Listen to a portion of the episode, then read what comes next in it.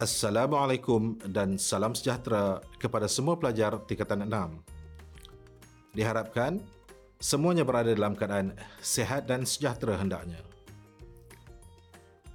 Saya, Cikgu Syaril Azwa bin Ismail daripada Kolej Tingkatan 6 Seri Ipoh Perak akan menerangkan tentang tajuk dalam tema 2 untuk mata pelajaran Sejarah Semester 2 STPM. Dalam episod pada kali ini, Tajuk khusus yang akan dibincangkan oleh cikgu ialah ciri-ciri pendidikan pada zaman Khalifah Umayyah pada abad ke-7 hingga abad ke-8 Masihi. Dalam tajuk kali ini, pelajar perlu mencapai objektif pembelajaran seperti berikut, iaitu membincangkan falsafah dan ciri-ciri pendidikan Islam pada zaman Bani Umayyah abad ke-7 hingga abad 8 Masihi. Yang dimaksudkan dengan falsafah pendidikan Islam merujuk kepada konsep pendidikan yang diasaskan bermula pada zaman junjungan besar Nabi Muhammad sallallahu alaihi wasallam. Dari segi falsafah pendidikan Islam, ia merupakan satu proses penyampaian ilmu yang berterusan sehingga ilmu itu dapat dijawai dan meresap dalam pemikiran, kelakuan dan tindakan terhadap diri sendiri, sesama manusia dan alam sekeliling sesuai dengan peranan manusia sebagai hamba Allah, khalifahnya dan sebagai ulama pewaris Nabi. Ciri-ciri pendidikan merujuk kepada asas-asas pendidikan yang menganjurkan ikut kesesuaian di dalam agama Islam. Baiklah para pelajar, cikgu berharap Melalui perkongsian pada kali ini, semua pelajar akan berjaya mencapai objektif pembelajaran seperti yang cikgu nyatakan tadi. Baiklah para pelajar, sebagai pendahuluan untuk tajuk pada kali ini, cikgu akan menerangkan tentang konsep pendidikan menurut Islam. Secara konsepnya, terdapat pelbagai definisi yang dikemukakan oleh tokoh pendidik tentang pendidikan Islam. Namun, secara umumnya, pendidikan ialah satu proses mendidik, membentuk serta melatih individu dalam pelbagai aspek jasmani, rohani, akal, akhlak dan kesedaran sosial bagi melahirkan manusia yang sempurna, beriman, berakhlak mulia, berbadan sihat, berilmu dan berkemahiran dalam kerjaya. Konsep pendidikan Islam ialah konsep pendidikan Rabbani yang bersumberkan kepada bimbingan ilahi pendidikan Islam dapat melahirkan manusia yang baik dan bertanggungjawab pada diri, keluarga dan masyarakat demi mencapai kebahagiaan hakiki dengan berpandukan wahyu daripada Allah Subhanahu Wa Taala. Malah Nabi junjungan besar Rasulullah sallallahu alaihi wasallam telah memperkenalkan konsep pendidikan seumur hidup, belajar dan mencari ilmu sepanjang hayat tanpa membezakan lelaki dan wanita.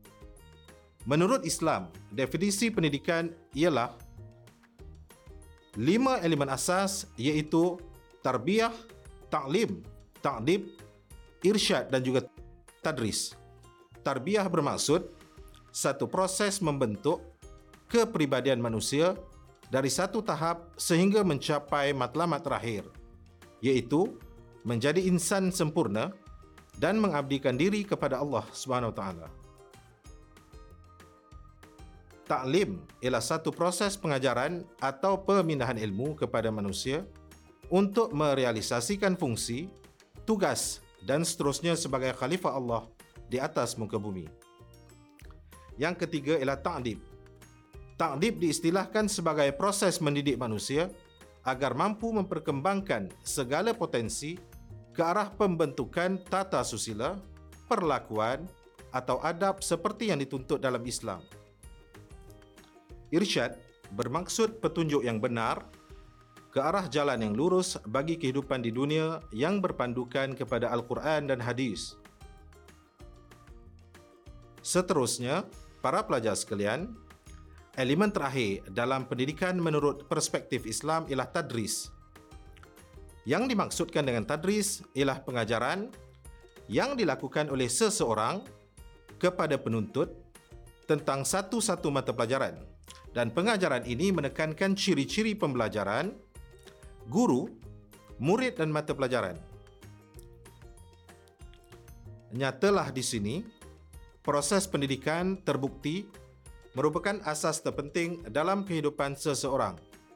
Ini dapat dibuktikan melalui kaedah Islam yang disebarkan julung kalinya daripada malaikat Jibril kepada Nabi Muhammad sallallahu alaihi wasallam.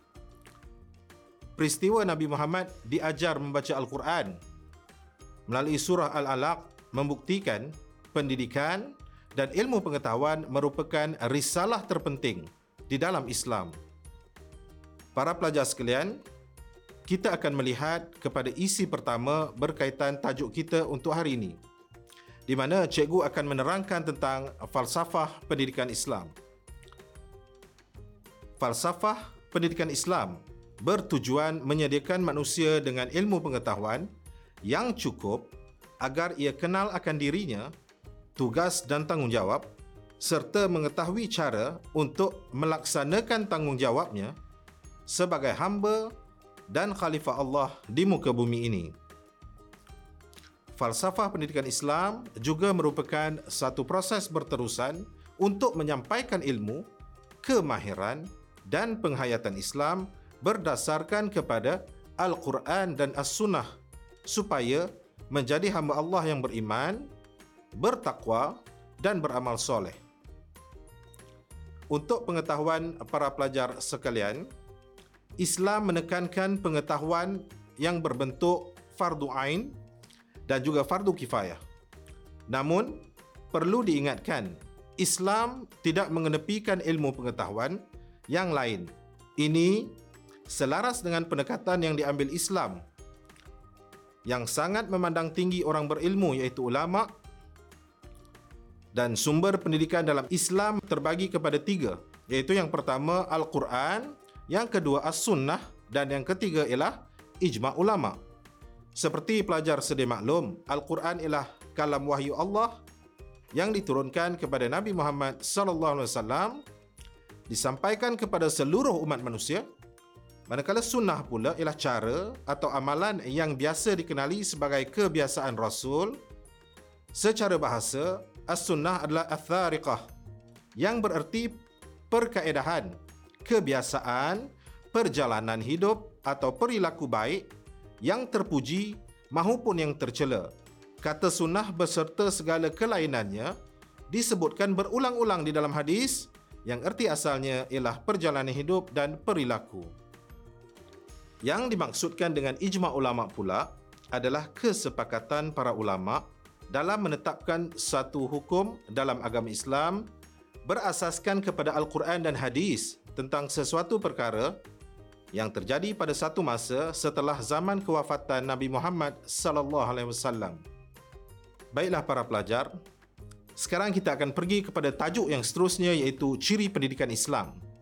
Pada zaman kerajaan Bani Umayyah, dari abad ke-7 hingga 8 Masihi. Terdapat empat ciri pendidikan Islam dan ciri-ciri tersebut adalah yang pertama, institusi pendidikan dan kaedah pengajaran, yang kedua, tenaga pengajar, yang ketiga ialah bidang pengajian dan yang keempat ialah dasar dan perkembangan pendidikan.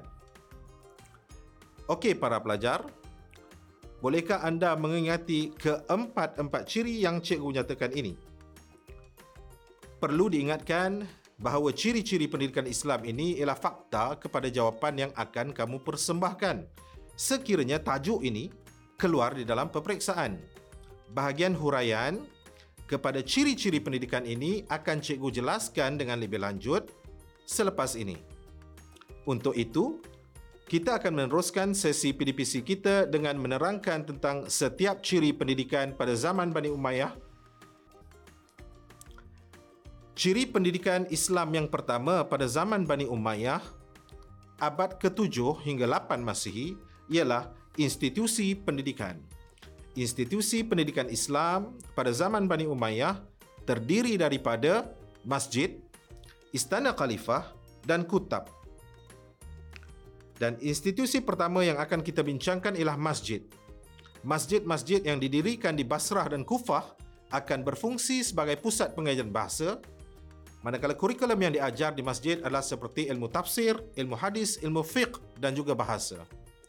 Selain itu, terdapat juga beberapa masjid terkenal yang didirikan bukan sahaja sebagai tempat ibadat, malahan turut dijadikan sebagai pusat perkembangan ilmu seperti Masjid Amawiyin atau Masjid Umayyah di Damsyik yang telah didirikan oleh Khalifah Khalid Al-Walid cara penyampaian ilmu di masjid adalah berbentuk halakah.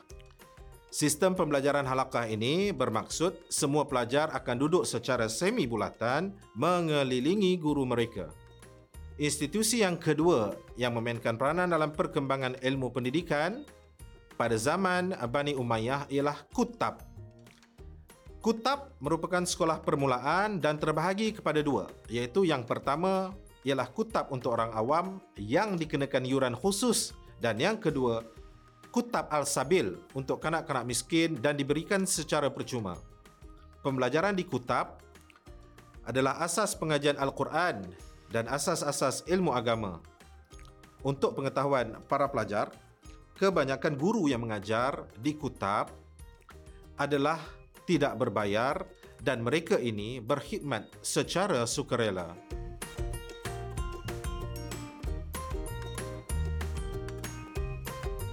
Di samping itu juga terdapat istana khalifah yang bukan saja bertindak sebagai pusat pengajian ilmu malahan juga berfungsi sebagai perpustakaan. Subjek-subjek yang diajar di istana khalifah terdiri daripada mata pelajaran seperti sejarah, kesusastraan, ilmu pidato dan lain-lain. Dan tahukah para pelajar sekalian, semasa pemerintahan pengasas kerajaan Bani Umayyah, iaitu Khalifah Muawiyah bin Abi Sufyan, beliau sendiri sebagai khalifah sering menjemput para cendekiawan dan para ilmuwan datang ke istana khalifah di Damsyik. Tujuan untuk membicarakan ilmu sejarah Arab, ilmu berkaitan peperangan dan juga pentadbiran. Persoalannya ialah, siapa yang menuntut ilmu di istana khalifah ini? Jawapannya para pelajar, penuntut ilmu di istana khalifah ini tertumpu hanya kepada putera-putera khalifah dan juga hanya kepada anak-anak pembesar di mana mereka diajar dengan pelbagai disiplin ilmu seperti ilmu pidato, moral dan adab-adab untuk bergaul dengan masyarakat dan ini adalah sebagai pendedahan sebelum mereka menjadi pemimpin pada masa hadapan.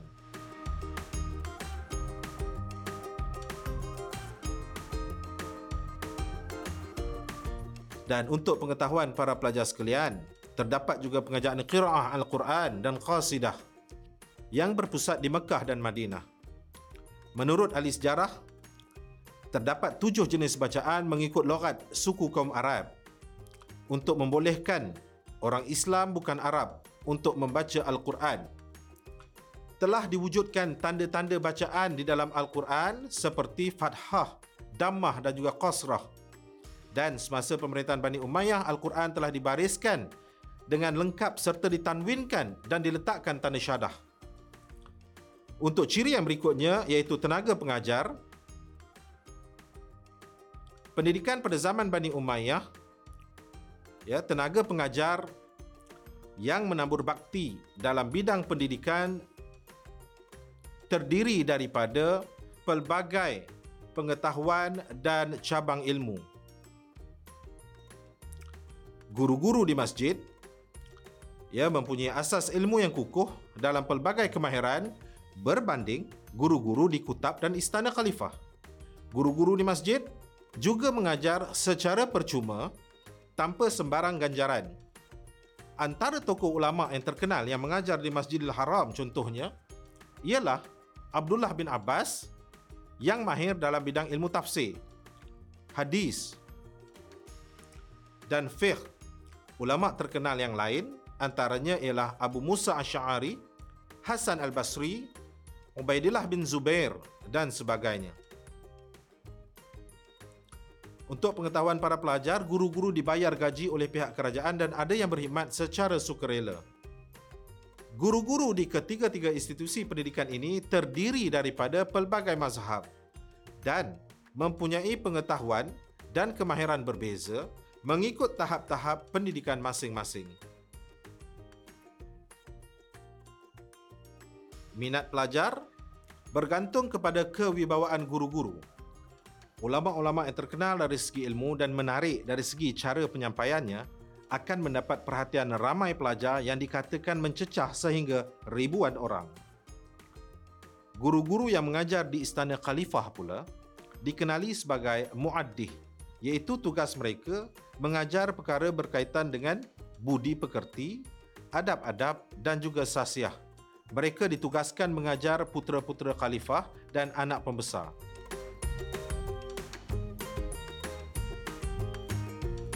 Untuk pengetahuan para pelajar, bidang pendidikan pada zaman Bani Umayyah mempunyai kepelbagaian dalam pelbagai bidang ilmu. Terdapat pengajian seperti seni dan muzik yang berpusat di kota Mekah dan Madinah.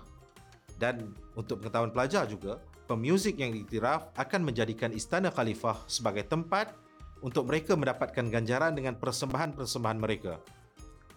Puisi pula memainkan peranan penting dalam menyampaikan sesuatu penerangan dan propaganda bagi pihak kerajaan.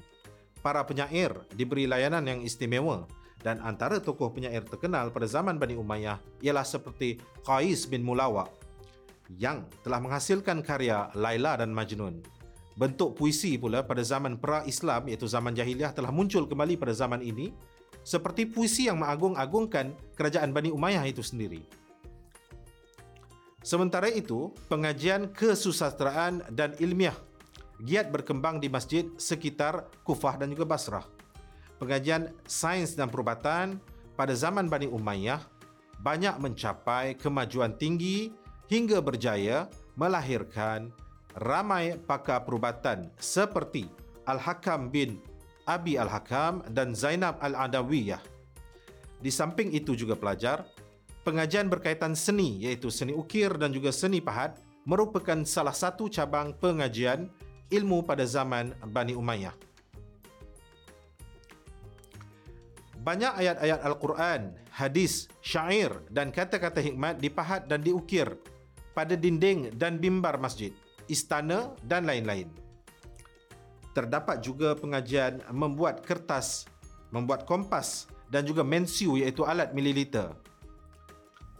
Baiklah para pelajar, kita sampai kepada ciri terakhir pendidikan Islam pada zaman Bani Umayyah dari abad ke-7 hingga abad ke-8 Masihi, iaitu dasar dan perkembangan pendidikan. Dasar pendidikan pada zaman Bani Umayyah adalah bersifat percuma, di mana semua golongan kurang berkemampuan dikutab dan juga percuma bagi pengajian secara terbuka di masjid kebanyakan rakyat pada zaman Umayyah berlumba-lumba menuntut ilmu walaupun tiada dasar wajib belajar. Putera khalifah wajib untuk mendapatkan pendidikan di istana atau mereka akan dihantar ke halakah pengajian. Untuk pengetahuan semua pelajar, sukatan pelajaran tidak ditetapkan semasa zaman Bani Umayyah. Perkembangan ilmu pengetahuan seiring dengan penyebaran agama Islam. Pada masa ini juga lahir tokoh-tokoh hebat dalam bidang agama dan cendekiawan Islam. Khalifah juga berperanan dalam perkembangan ilmu dan penyebaran Islam antara khalifah yang banyak menyumbang untuk perkembangan ilmu eh, pengetahuan pada zaman Bani Umayyah ialah Khalifah Umar bin Abdul Aziz Malahan pengasas kerajaan Bani Umayyah itu sendiri iaitu Muawiyah bin Abi Sufyan digambarkan sebagai seorang khalifah yang sangat mencintai ilmu. Ini dibuktikan melalui catatan seorang penulis yang meriwayatkan bahawa selesai sahaja Muawiyah bin Abi Sufyan menjalankan tugas rasmi, beliau menghabiskan satu per tiga malam dengan mempelajari cerita-cerita bangsa Arab dan peperangan yang terjadi antara mereka cerita-cerita bangsa asing serta politik pemerintahannya. Kemudian baru dia tidur sepertiga malam lagi. Tetapi apabila dia bangun, dia melihat lagi kitab-kitab tentang biografi raja-raja serta cerita-cerita perang dan semua ini dibacakan oleh seorang pencerita rasmi. Dan akhirnya, untuk pengetahuan para pelajar, bercerita termasuk sebagai pekerjaan rasmi di mana ada beberapa orang yang diangkat menjadi pencerita oleh pemerintah dengan dibayar gaji. Jadi, jelaslah di sini khalifah pada zaman Bani Umayyah merupakan tulang belakang kepada perkembangan ilmu pengetahuan. Di samping itu, kemunculan ilmu falsafah juga menyumbang kepada perkembangan sistem pendidikan pada zaman Bani Umayyah. Ilmu falsafah merupakan bidang ilmu yang banyak menggunakan akal untuk berhujah. Dan untuk pengetahuan para pelajar lagi, ilmu falsafah ini sangat penting sebagai satu senjata untuk menentang hujah-hujah orang Yahudi dan Nasrani.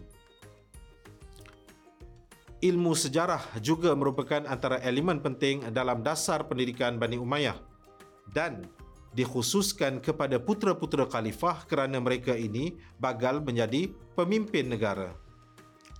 Dengan adanya pengetahuan berkaitan dengan sejarah, maka mereka akan dapat memahami ilmu ketatanegaraan, sistem pemerintahan dan pentadbiran dan menjadikan pengalaman pemerintah terdahulu sebagai pengajaran bagi mereka mengukuhkan pemerintahan pada masa hadapan.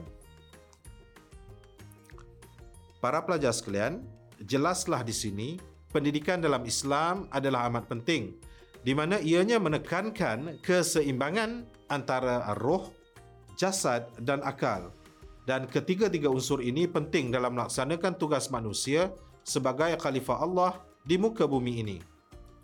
Kita dapat membuktikan bahawa kemajuan dan kecemerlangan kerajaan Bani Umayyah juga tercipta kerana pentingnya ilmu pendidikan pada masa tersebut. Kesimpulannya, kita telah sampai ke penghujung sesi PDPC untuk episod pada kali ini dan cikgu sangat yakin para pelajar sekalian mampu untuk menguasai hasil objektif pembelajaran kita pada hari ini. Seterusnya, bagi menguji tahap kefahaman pelajar, di sini cikgu akan mengemukakan satu soalan sebagai pengukuhan untuk apa yang kita belajar pada hari ini. Sila jawab soalan yang cikgu berikan ini ya.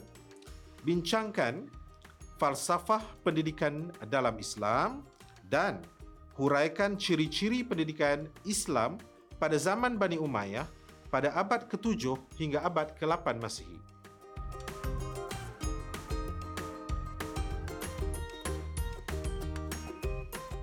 Ha, bagaimana para pelajar? Dapatkah anda menjawab soalan yang cikgu berikan tadi?